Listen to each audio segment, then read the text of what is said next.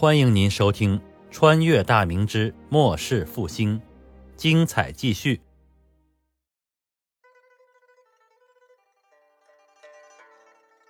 眨眼之间，离孙传庭定下的一月之期还剩下三天了。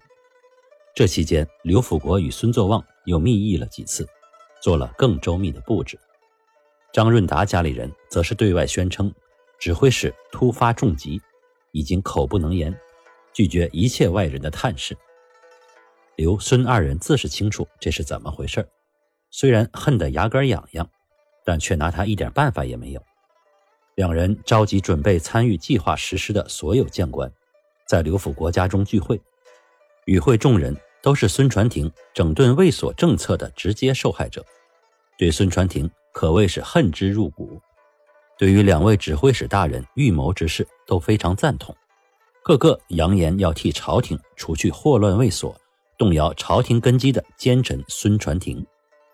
刘孙二人对大家的士气颇为满意，此事只要众人团结一心，大事可成。刘辅国在会上特意嘱咐，不得泄露半点消息，就算是自己的妻儿也不行。到了齐集左卫的当日，个人自是带着亲信前来，到时就对大家说。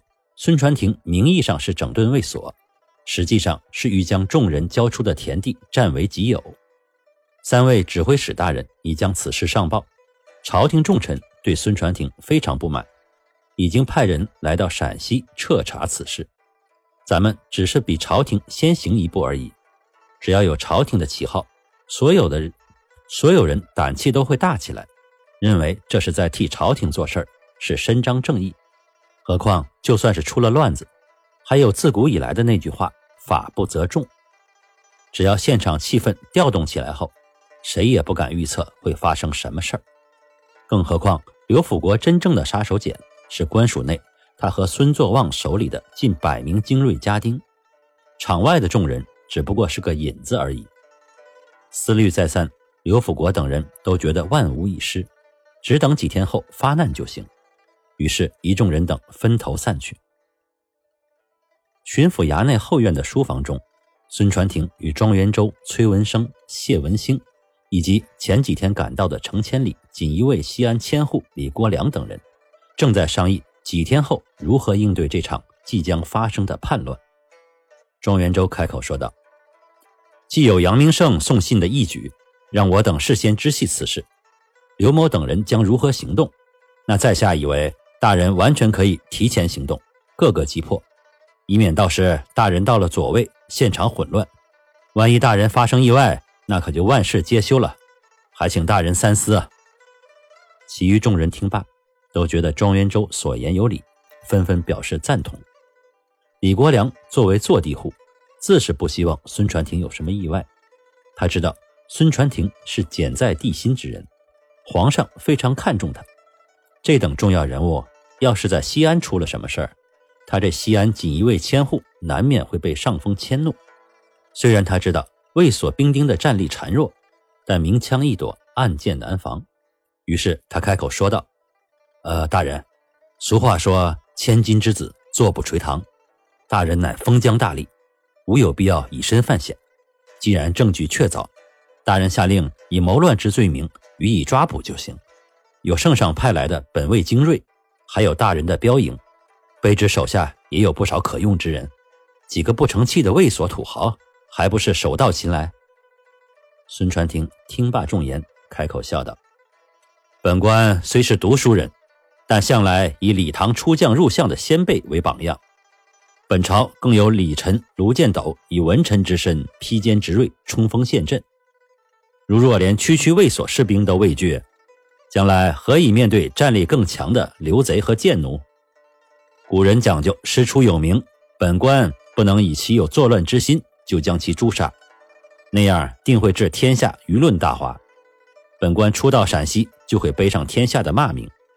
即便是有圣上袒护，本官也不惧流言，但将来想有更大的作为就难了。此次圣上亲遣身前护卫以及锦衣卫的精锐前来助我。即使考虑到我定会以身犯险，担忧我的安危，也有坚定本官意志之意。孙某对圣上关切之意倍加感怀，本官意已决，诸位的好意，本官就心领了。众人见孙传庭已经下定决心，便不再相劝，转而商讨起应对之策。商讨了半天，最后决议：程千里率京师来的好手，装扮成卫所的军户，去往左卫官署后埋伏，待前面发出信号，立刻翻墙进入官署之内，将埋伏的卫所兵丁擒杀。巡抚标营则是挑出三十名精锐护卫，身披重甲，随身护卫。孙传庭官袍之内穿一件软甲，以防对方有弓箭手放箭。其余标营护卫等分布四周，场中如若乱起，立即冲杀。一切以孙大人的安危为重。李国良则负责探查左卫官署地形，以便程千里等人熟悉。记忆停当后，众人散去，各自做着准备。几天之后，西安左卫卫所官署前的广场上到处是人。喧哗嘈杂，热闹异常。官署前的台阶之上站立着刘辅国、孙作旺等卫所高官，剩余级别较低之人，则是与各自的亲信站在场中。场外则是一些看热闹的军户，他们虽然早已知道巡抚大老爷要收回官员侵占的公田，并且重新分配军户口分田之事，但是大部分的军户早就对朝廷失望，甚至已经麻木了。所以，只是一副旁观的姿态，注视着事态的变化。只有极少数的穷困军户，还对新来的孙大人抱有希望，盼着将来有一天能吃饱饭。看到今天上官们聚众闹事，并且有传言说朝廷要派人将孙大人拿下，所有军户的心顿时冰凉一片。但是，国人喜欢看热闹的本质并未改变。周围听到动静的军户也都围到了广场四周。刘辅国等人眼看着眼前纷乱的人群，经过蛊惑之后，群情激昂，一切都已准备妥当，只等孙传庭的到来。孙作旺转头看了看刘辅国，呃，刘兄，按理说孙愣子早该接到我等送去的急报了，怎么这个时辰还没到来？莫不是他胆小不敢前来了吧？不等刘辅国作答。忽然，一阵闷雷般的响声自天际传来，场中之人有的抬头看向天去，蓝天白云，烈日当空，哪来的雷声呢？响声渐渐大了起来，远处烟尘大作，一支身穿红色衣甲的马队突然出现在众人的视线里，眼看着接近广场，马队放慢了速度，到达广场后，前队四下散开。一身大红官袍的孙传庭神态威严地端坐在马上，扫视着场中的众人。西安三卫身处陕西腹地，承平日久，卫所众人哪见过如此带着杀气而来的大队骑兵？嘈杂混乱的人群顿时鸦雀无声。原本信心满满、想要痛打奸臣的众人都已经惊呆，有的瑟瑟发抖，有的眼睛四处打量，一旦发现不对。立刻准备逃跑脱身。站在台阶上的刘辅国等人面色难看之极，很多人心中打起了退堂鼓，就连刘辅国的心中也产生了动摇。但转念一想，事已至此，只能硬着头皮干了。想到此处，刘辅国高声喊道：“你们不愿意退回田地，我说了不算。正好孙大人来了，咱们请孙大人与你等分说。”孙传庭看着眼前的一幕，心中不由冷笑连连。一群跳梁小丑也敢在孙某面前施展拙劣之计，整顿卫所之事，今日必须做个了断。他下马向官署的前门走去，护卫赶忙有人上前准备开道，谁知人群竟然自动分出一条道来。孙传庭看都不看两边一眼，片刻间经过通道，来到署衙门前。三十名身穿重甲的护卫随侍在他两边，将他与人群隔开。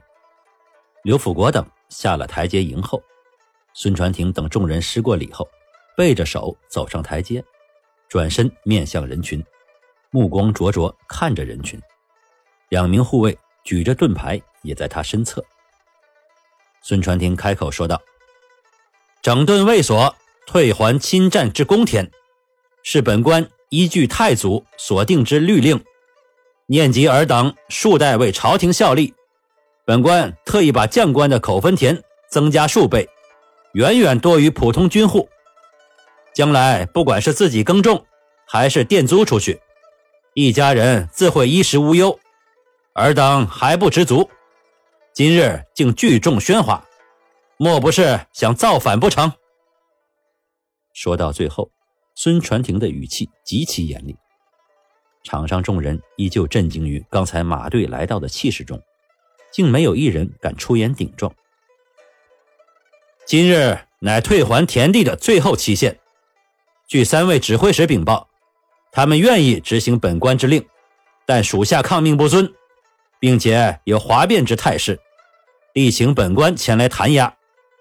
刚才你等也看到了，本官标营已经来到，尔等仔细想一想，是否有对抗朝廷及本官的本钱？十息之内还有不散去者，将以作乱之名诛杀。人群中开始发出嗡嗡的议论声，很多人已经开始动摇。标营的巨大威慑力已经把他们的侥幸心理击垮。毕竟匕首短刀根本无法对抗全副武装的马队，性命是最重要的。田地少了，到时候还能想办法再捞回来；要是没了命，啥都没有了。要是被孙愣子下令以造反作乱之名击杀，家产全部都会充公，妻儿老小也将发配边疆，那可真就啥都没有了。想到这里，很多人已经开始移动脚步，准备散去。刘辅国眼看精心布置的计划要完蛋，立刻朝前方的人群中使了一个眼色。人群中立刻有人高喊道：“别听那狗官放屁！我等都是朝廷的命官，他不敢将我随便击杀。要是退还田地，”家中妻儿老小吃甚喝甚？难道要和那些穷军户一样吃糠咽菜不成？把狗官杀了，咱们还是和以前一样吃香的喝辣的。大伙上啊！您刚才听到的是长篇历史穿越小说《崇祯八年末世复兴》，感谢您的收听。喜欢的话，别忘了订阅、分享、关注、评论，支持一下主播，谢谢大家。